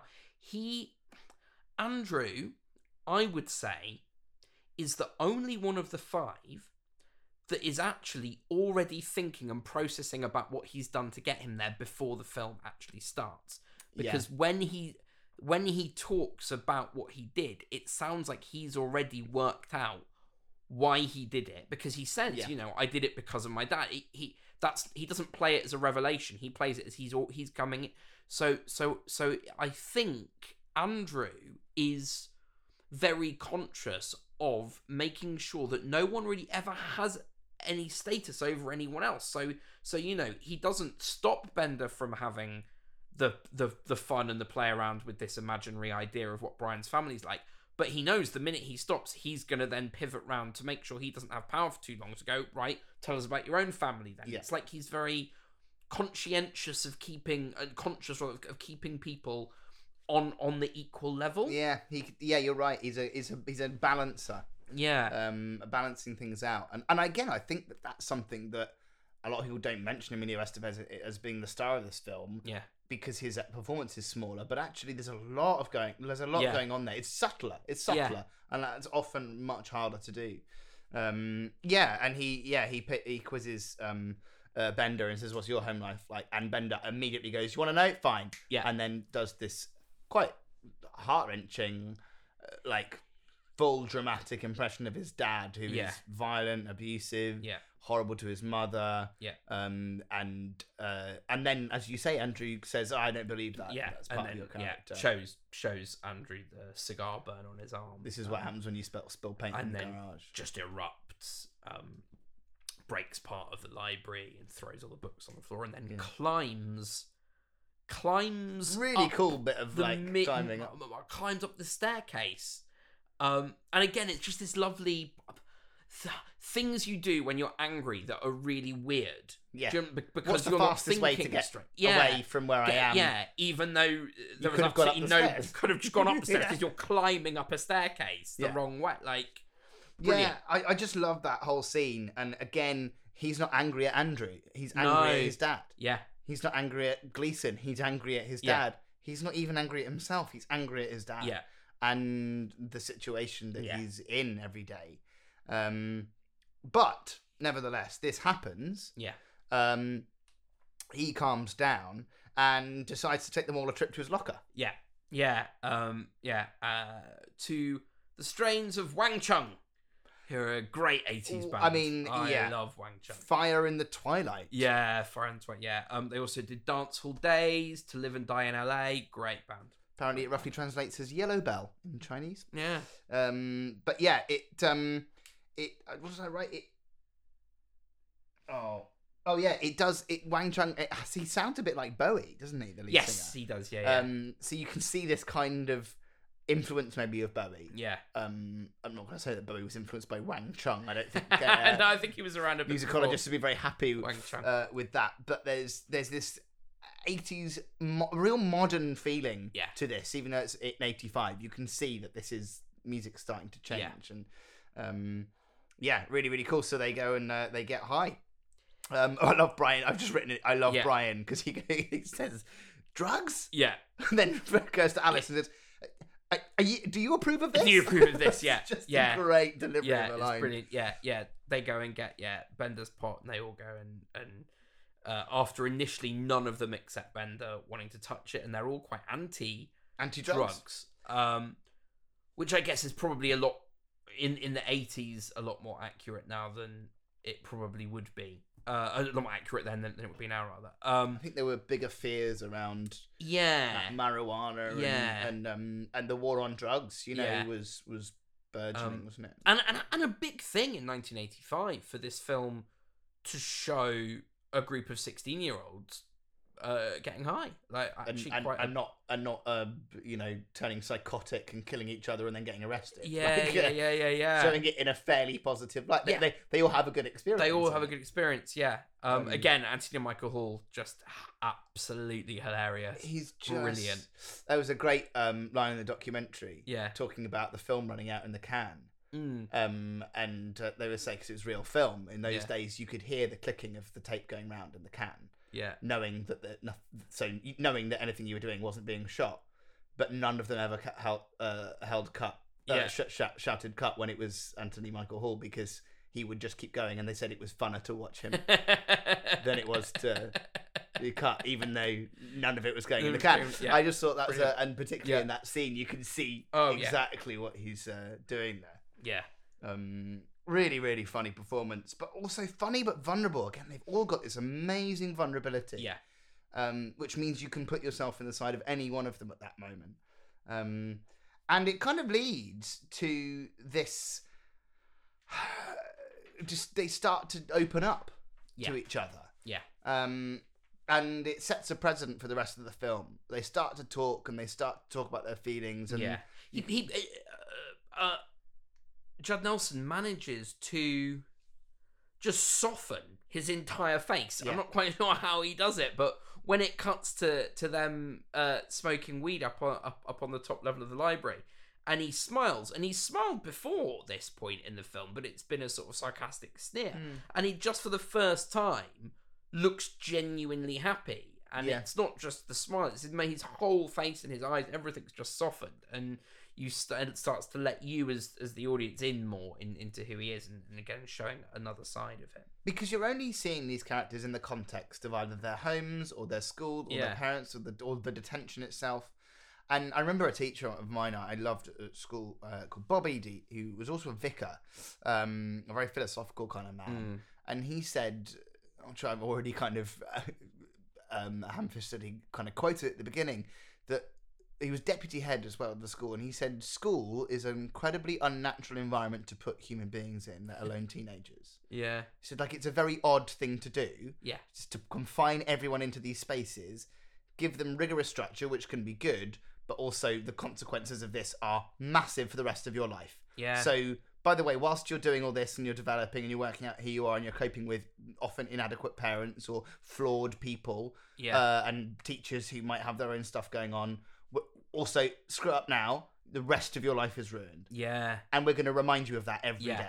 Like, what a ridiculous thing to do! Well, that's that's the crux of of of, of Brian's story, isn't it? I mean, that's Yeah, that's what yeah. we learn is, is that that's driven. Uh, his journey is is th- this this uh, F that he's got in shop class. Yeah. Um, the only F he's ever got, and it's dragged his grade point average down from an A to a B. And that's what he's, he's saying. Like that's that's it. That's it. I'm done. I can't. It's you know. I can't, I can't change it. yeah. It's And he, and he, um, uh, he talks about um, the fact that he bought a gun.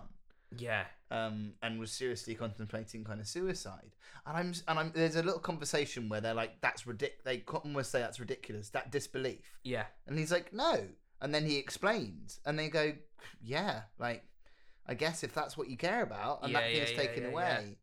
And there's a lovely moment where they find humor in that. Yeah. And again, it just reminds me, like, whenever someone's going through a hard time, there's always someone ready to go, "Oh, that's ridiculous. There are people starving in Africa."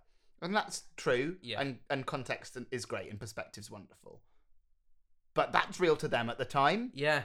Wouldn't it be lovely if you did what these kids do Yeah. and say, "That must really, really tough. Let's Yeah. talk about it." And that's what I see every day working with young people as Yeah, well. That yeah. they're often really non-judgmental Yeah. um, and accepting. And as a result, they end up laughing about the fact that it was a flare gun and that it went off Yeah. and then it, it ruined his shop work, which is the reason he got it in the first place. Yeah. And he says that's not funny. And then eventually Brian says, yeah, it is. And they, they all kind of giggle together. Um, yeah, I think that was a real lovely, lovely moment. It's, it's funny. You, you, I think some people that that uh, perhaps have, have have have only watched this once or, or don't remember the film very well may question us saying that they're not judgmental because on the face of it, it feels like they constantly are. But actually, if you think about when they're judging each other, largely they're judging each other for being judgmental For being me, they're yeah. they're call- it's it's actually about calling people out for the facades they're putting on Yeah. um and they all want to find each other's truth don't they They're all wanting to get Yeah. to the truth of each other the honesty of each other and that that's a, a thing that comes up time and again i'm just uh, and i really like it and it's not acknowledged but the fact that bender says to uh, uh, when Bender's kind of having a go at Claire quite early on in the Yeah. film, and Andrew says, you know, stop being an asshole, and he says, I'm not, I'm just being honest. Yeah. And then Claire, when he in the heartbreaking scene, um, where Brian asks if they're all going to be friends on the Monday, Yeah. and she's like, no, we're no, because we can't, because that's not how school works. And then you know, she's you know, um, uh, uh, Allison says to Claire, that's a horrible thing Yeah. to say and and and and Bender shouts at her and she says I'm not being mean I'm just being honest but It's it's not said as a deliberate callback It's, it just, no, it's just- I didn't pick just- up on it as a callback. no it's not but it's great because again it shows these people are not so different they're, they're literally having the same Yeah. thoughts That they're in, in in in different ways in different scenarios but they're both being accused of being mean returning that with being honest and I think that's what the film is is getting at And that, yeah, honesty and accepting that the world isn't fair. There's Yeah. that scene uh, also where Bender's trying to get the truth out of Claire and not being, at, you know, meaning the same in the way he was in the first part of the film, but he's like, come on, you're just, uh, yeah, putting on a facade. Yeah. And she says, I, I have feelings just like everybody else, and it hurts to have them trampled all over. yeah And so she's voicing what everyone's feeling, including Bender, yeah who just because you can't see his bully, Yeah. he's there all the time. The dad Yeah. is there, and Gleason's there yeah and also everyone else does have a go at him, call him weird, and have a you know, yeah so that, that everyone feels like they're being attacked, and they are. Yeah. And yeah, Claire by the end of it says, "Well, that's kind of yeah, that's the that's the truth of it. yeah It's how we it's how we deal with it." Yeah, and you know, Um, and Brian's, you know, uh, again, Heart- beau- beautiful, uh, beautiful uh, uh, uh, delivery. This whole scene by Anthony Michael Hall, and you know, kind of says, "I just, you know, that's a terrible thing to do. I'd never do that. Just to let you know, I would do that." And Mm. and you, you you you feel what's about to happen. You feel what's coming because you we can all see what the reason of why that is. Yeah. But then of course Claire comes out and says, "Well, yeah, because your friends wouldn't be mad if you talk to us because they look up to us. It's not it's not a two way street. It's Yeah. not you know." There's no equity so there. It, it's yeah. It, of course you wouldn't. yeah. You know, and that's when he says you're so conceited, and then starts crying, and it's just heart, heartbreaking to watch. It's just uh, you. You said something earlier as well that um, I just I kind of we, we want to recycle is that they realise they have more in common than they than they have. Yeah. Uh, you know, Different. it? They're united more by what they have in common Yeah, rather than their difference. And there's a line uh, I can't remember which one of them says it, but uh, I think it might be Bender actually. He says we're all a bit bizarre. Some of us are just better at hiding. Oh, it," that it's, no, it's, it's Andrew. Andrew. yeah. Yeah. Uh, actually, that makes sense again because Yeah. it's that kind of quiet wisdom. He's yeah, um where yeah some of we're all bizarre some of us are just better at hiding it than others Yeah. and i just thought i wish everyone could just know that when they're Yeah. 15 but Yeah. of course you can't you've just got to go through it um but it's it's such a big lesson and i i, think also where we have these monologues whether it be Mm. through, through andrew uh, or through brian or through claire and, Yeah. and everyone has their own little bits this is where you're reminded of that theatricality, that stage play like uh, feel. yeah, Because the monologues are the bits that maybe wouldn't happen in real life quite the way they do, or wouldn't be quite that beautifully written.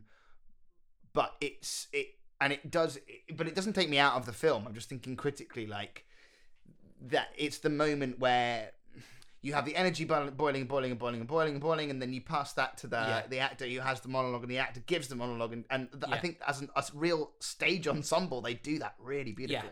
um, Um, absolutely. Um, I I also think for the eighties, uh, for the mid eighties, for there to be a sustained conversation and exploration about the idea that just by the virtue of being a woman, you are in a lose lose situation talking about sex because either you as she as as Ally Sheedy says, if you say you haven't had sex, you're a prude. If you say you had, you're a slut. You can't. Yeah. What you know. And I thought for for 1985 to that be a film about teenage girls in a school that that, that are talking about this this uh, trap Yeah. that they're in be- because of uh, you know institutionalized sexism and, and, and, and misogyny in society. Um, I I- yeah, I think is is great, and again, good on Hughes for for bringing it up. getting that getting that out there. and giving them a bit of a voice in that as well. And uh, I mean, you do you do have quite a lot of misogyny coming from uh, Bender Yeah, in the, the language that he uses. But we also know that that comes from his father, and also he doesn't. He kind of talks a big talk. yeah, But even when he he does kind of put his legs between the knees, he relinquishes immediately when he gets bit and gets beaten up by yeah, there's a it feels like he's not coming from a place of uh, uh what's the word? Entitlement. Yeah, he's coming from a place of high testosterone and bad communication Yeah. skills. Yeah, not excusable at, Yeah. at all by any means. Yeah. but there it does seem like these guys generally seem to be kind of on on the good side of things but Yeah. they're about to go into adulthood and it's only going to get worse Yeah. and it's and, like- and and and I do also feel that in that conversation, although they're all attacking Claire, there's something about Ringwald's portrayal, and she does get get upset by it, but it still feels like she's she's she's holding her own. She's it, the film and Hughes hasn't made her a victim in No. that scene, and she feels like she is uh, on the level in terms of of what she's saying and and the power that she has in that scene as the character um um feels fair Um, I think you're right. The agency is th- uh, with that character Yeah. rather than the others, um, and it and it stays with her. which I think is an important distinction to make because I think on the face of it you could look at that part and say has that dated badly is that is the scene itself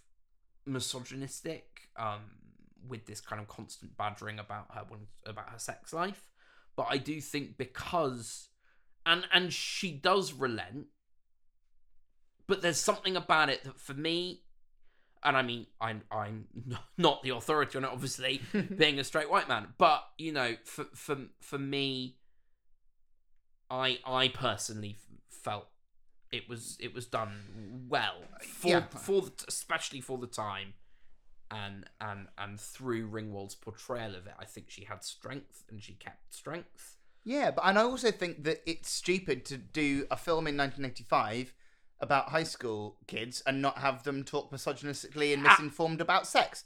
Because if you went yeah. to my primary school, it, my secondary school in, eh, you know, 2002, yeah, uh, you'd you'd find horrendous language Yeah. around that. Um, and and and it's not just because those are people's views; it's because that's what they hear and they reflect the, the society that they're surrounded by, and they don't understand what's going on. And I think that it would be wrong to to kind of whitewash that with with something more palatable. Yeah. Um, so I think it's it's nicely balanced. Um, it- just that other line about um, you, you you were saying earlier that kids have uh, almost uh, more time and more brain power for philosophy and for Mm. compassion and and you know talking about deep things and real things. There's a line that Ala- uh, says, uh, "It's inevitable," uh, out of nowhere, and they'll go, "What? What is?" And Yeah. she says, "When you grow up, your heart dies." Yeah, Like yeah. very, very matter of factly. And I just thought Yeah. that's exactly what you're talking about, Yeah. nailing it on the head. I think you know. Hopefully, it's not true. no, I like to think we, you know, you and I still have some heart left in us. yeah. Um, but yeah, it's t- tougher, and I think well, I- I think that's probably what it you know that's what it looks like, isn't it? That's what it looks like at that age, looking at priorities changing for adults. Looks at that time like their hearts died, yeah, uh, and I love I love that way of of expressing it. Yeah, Um, I uh, I also uh, uh, love a little um, uh, kind of trope in the film. Mm. Um, jumping back and forth a little bit because we have um, just a turning point that allows all these conversations were happening. Yeah. uh, allows the conversations we're talking about to happen, which is with the drugs and um, Bender goes on the run because he's put in solitary and then kind of gets out. Mhm. Um, and uh, I mean, actually, while we're talking about the, the solitary scene, there's a lovely moment where where we have Vernon have a real go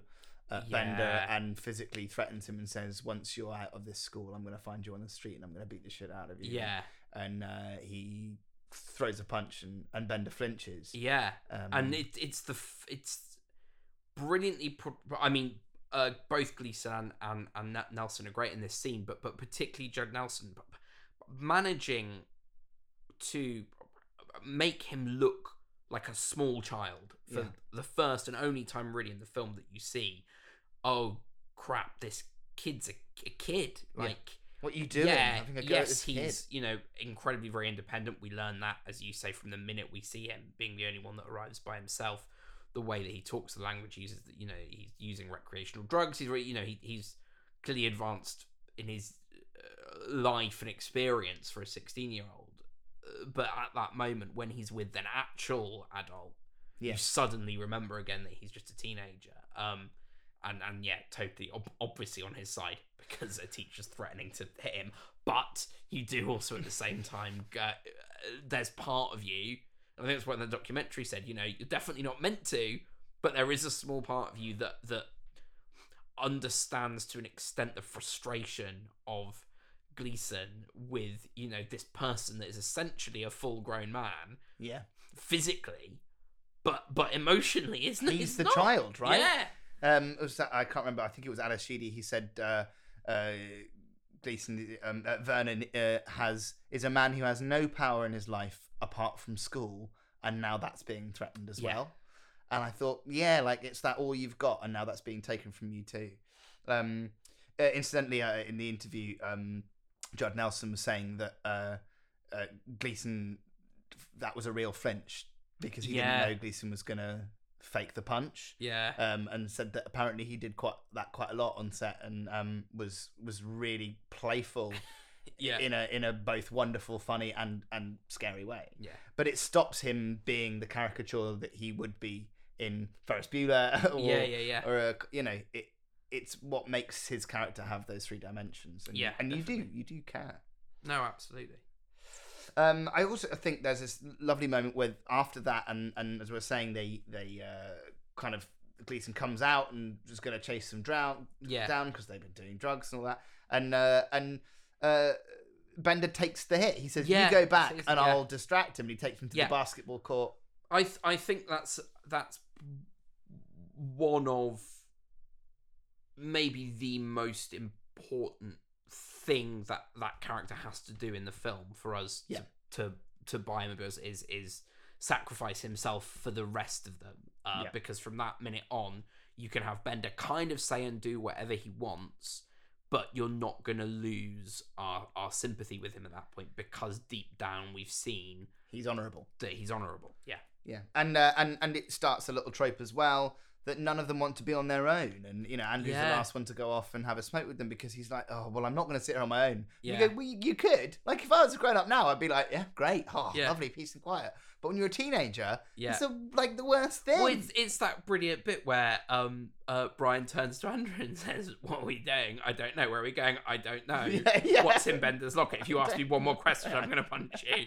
I, I Like, know but, that. but they're all going anyway.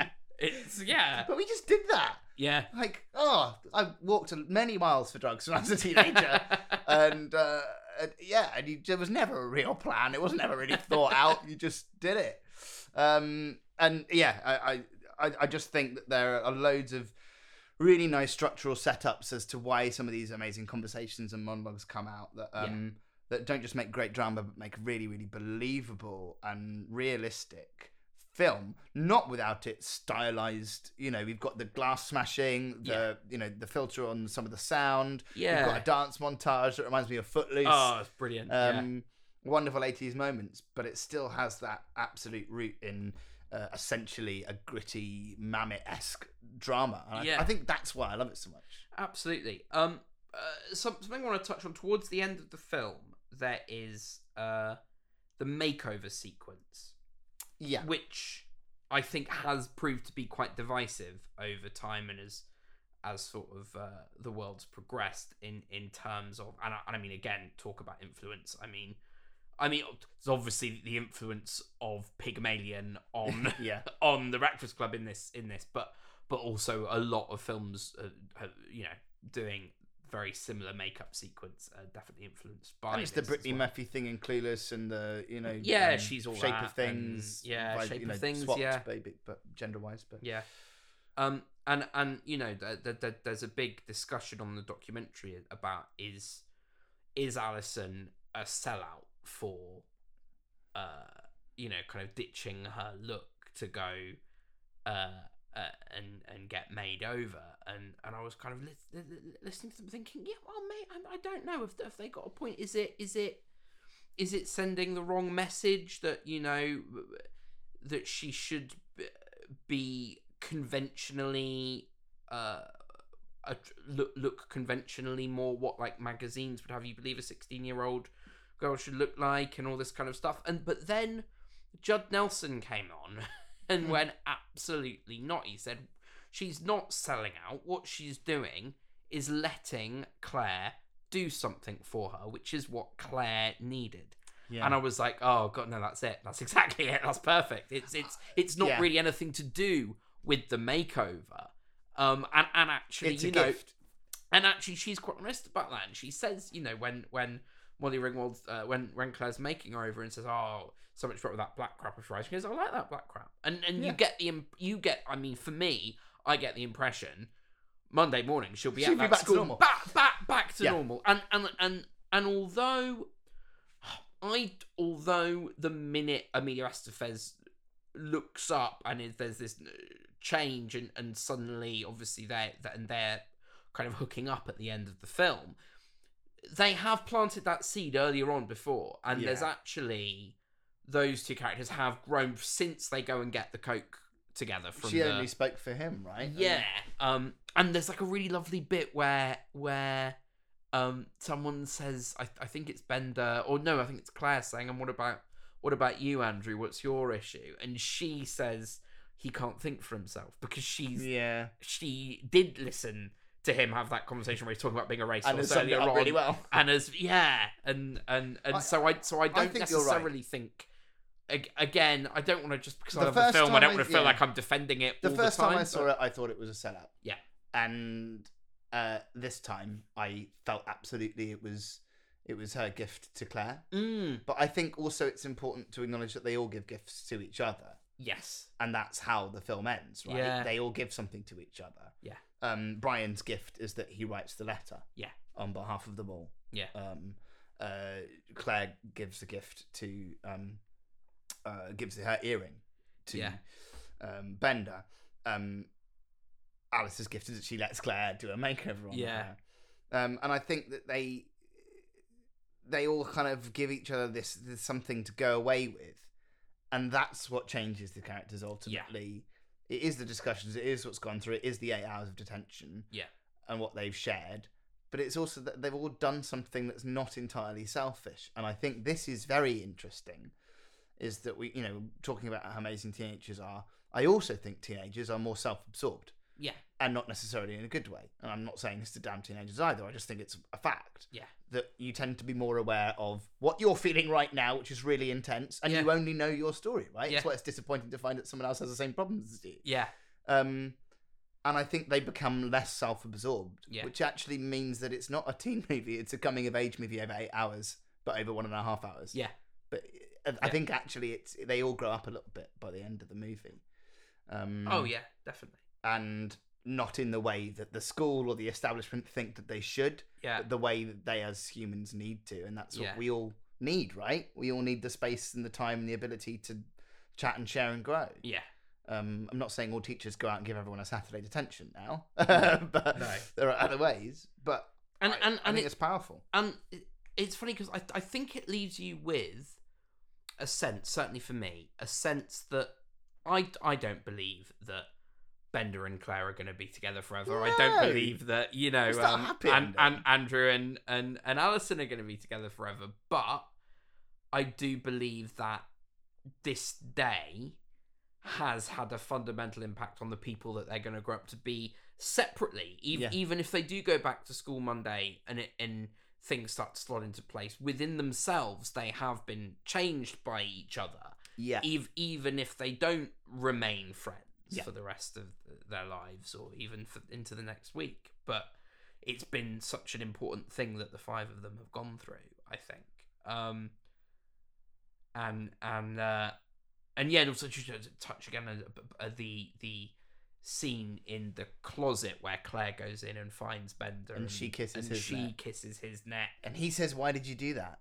Yeah, and she says, "Because I knew you wouldn't." Which again just reminds you of who had the power in that whole Yeah, exchange. and and way along. also and also it's an interesting line for her to say because she what what is she saying there because sh because she certainly knows that from a physical point he would because she found his wallet with all the pictures of all Yeah. his various girlfriends and all that kind of he thing He's- fancies her. he, he she knows that yeah she she she could get that vibe and and I think for me what I think she's saying is I knew you wouldn't because you know you've given uh, me and the rest of the four of us more of yourself than you like to do so you're you're you know you're, too not going to make now. you're too vulnerable now Yeah, and also I think she realizes that he's got such a low self-esteem. Yeah.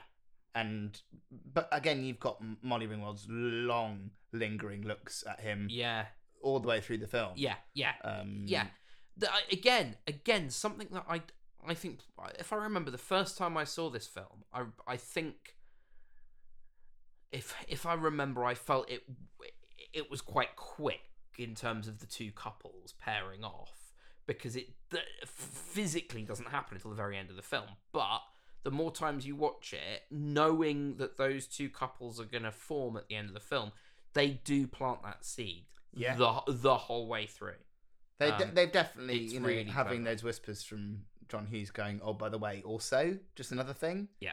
This is going on. Yeah. Um. Yeah. It's wonderful, subtle subtext. Um, which takes us to the end of the movie, essentially, which is um, a good because we've taken up quite a bit of time on this. Yeah. But um, you you have again, uh, they all part ways and they, Yeah. they have their moments. And, and I thought, oh, are you going to have another chat with the parents? I thought, no, you don't need to. Don't you need you to, don't no. need any of that. no. No, it's those kids' story, and that's what they. In fact, you don't even see the parents in the cars, particularly. Uh, very briefly, No. Andrew's dad, I think, but the rest of them, you don't really. It's, it's yeah, it's not about that anymore. Um, And I think that that's almost through the eyes of the kids that their parents have faded for a bit, yeah, which is a welcome rest Yeah. and break for them. and and and Claire gives Bender her earring Mhm. because there's there's a conversation about the earrings earlier on, and uh, um, yeah, uh, and and he looks at it, puts it in his own ear, and then you start to hear the letter, Brian reading out the letter. Um, whereas we've said it explains you wanted us to tell you who you are, but the fact is you've already made up your minds as to who we are. You think we're, you know, the brain, the jock, all the rest of the things that are actually all five of us are all of these things. Um, and then, of course, you have the completely iconic end image, which is uh, Bender Oh, walking along the football so field. good. You have Simple Minds come back in, Which is a lovely musical Forget About Me. bookend. Yeah, and of course you've got the punch in the air uh, and the freeze frame, Which again edged endlessly parodied and, and, and aped, but because it's such an iconic. Well, I, final I hope you don't mind moment me of- saying yeah. this is your what, eighth time watching the Yeah. film, and you were in perfect tandem Oh, with. I've got. I can't. know- I can't not do. It. Even e- even if I'm not watching the film, when I when I hear that song, when it gets to that bit You of the do- you song, wanna- yeah. I've got to put the hand up and do do the freeze frame like Bender. But it is, and you because you also know that this is about a moment of joy, and you now realise why he chose "Simple Minds Don't Forget About Me" at the beginning without that lyric getting in there. Yeah. And being cut off into silence before it gets there, because at the end he gets to say the eternal words, you Yeah. know, "Don't forget about me," which is Yeah, yeah, actually yeah. all we want, really. Yeah. isn't it? It's just just say that I mattered, just say you remembered me. You don't actually have to be friends with Brian afterwards. Just don't forget this moment. Just don't forget this day. and and and I think it's it's testament to the film and uh, how unforgettable the film is that you know the the actor playing Carl was talking about uh, the fact that he uh, has kids coming up to him now saying you know I uh, I played Carl in a, in school because high schools in America are doing production stage productions in high schools Breakfast of the Breakfast Club. Um, which means it still resonates. You know, Yeah. these characters are still around today. You can still spot them uh, in the 15, 16 year olds that are around at school now. The the technology has changed, their frame of references have changed, but those those people are still are still there and still having those conversations. And and yeah, it's it's just it's it's so lovely to revisit something uh, from so long ago that that, that just ah, still holds up so much. I Yeah. mean, It, it's it it's doesn't. it's an amazing film. it's a it's a genuine genuine classic um and yeah rightfully cements john hughes as uh, you know one of the 20th century's great storytellers and i think Absolutely, that's a, that sounds yeah. like a big thing to say for someone who you know has done a lot of commercial films but Yeah. it is it's fantastic um and i will be watching it again and Absolutely. again and again It's it's yeah, it's it's it's one of those films. Whenever it comes on, I've got or or you know, whenever I get the urge, I've got to got to see it because you do you notice it's so nuanced, it's so full of detail. It's because it is driven by character. It's driven by character, and it's driven by conversation. It's it's not driven by by plot or narrative, and and that means there is a treasure trove of things to find every time you watch it. I think. If you have any thoughts on some of the uh, things we've discussed, please let us know. We know, we know we love hearing from you. Um, if you want to tweet us, what what what were you? You the brain nerd, the Yeah. jock? Um, you can always give us a tweet and uh, hashtag Breakfast Club. Um, and any requests. Yeah. Um, yeah, we'd love to love to hear what you think. Absolutely. Yep. You can always uh, uh, get in touch with us at the usual places, which is on Twitter at Macabre Podcaster. You can get in touch with us uh, via email, podcastermacabre at gmail.com. You can, of course, uh, get in touch with us on Facebook, fb.me forward slash podcaster macabre, uh, where you can uh, write on our community wall. You can send us direct messages, all that kind of thing. Um, and of course, do like, share, subscribe, and listen on Spotify, iTunes, Google Play, or wherever you get your podcasts from. As per usual, we'll have the Jonathan Creek podcast returning on Monday. Absolutely, yeah, and we will be back here uh, looking at the uh, films of, uh, I believe they're called Justin Benson and Aaron Morehouse, the oh Moorhead, the uh, kind of cosmic horror uh, directors. Um, I've Something seen I know nothing about. I've seen Spring, and Spring is is a f- beautiful, phenomenal, weird, and wonderful film. Uh, but there are two others in their trilogy, so uh, uh, enjoy that eight-hour podcast that we're going to be doing about I mean, three films. We're gonna have to do an edit, aren't we? In the Um, yeah. meantime, In the meantime, yes, uh, I have been David Choplin, and I have been Callum Hughes. and this has been Any Requests. la la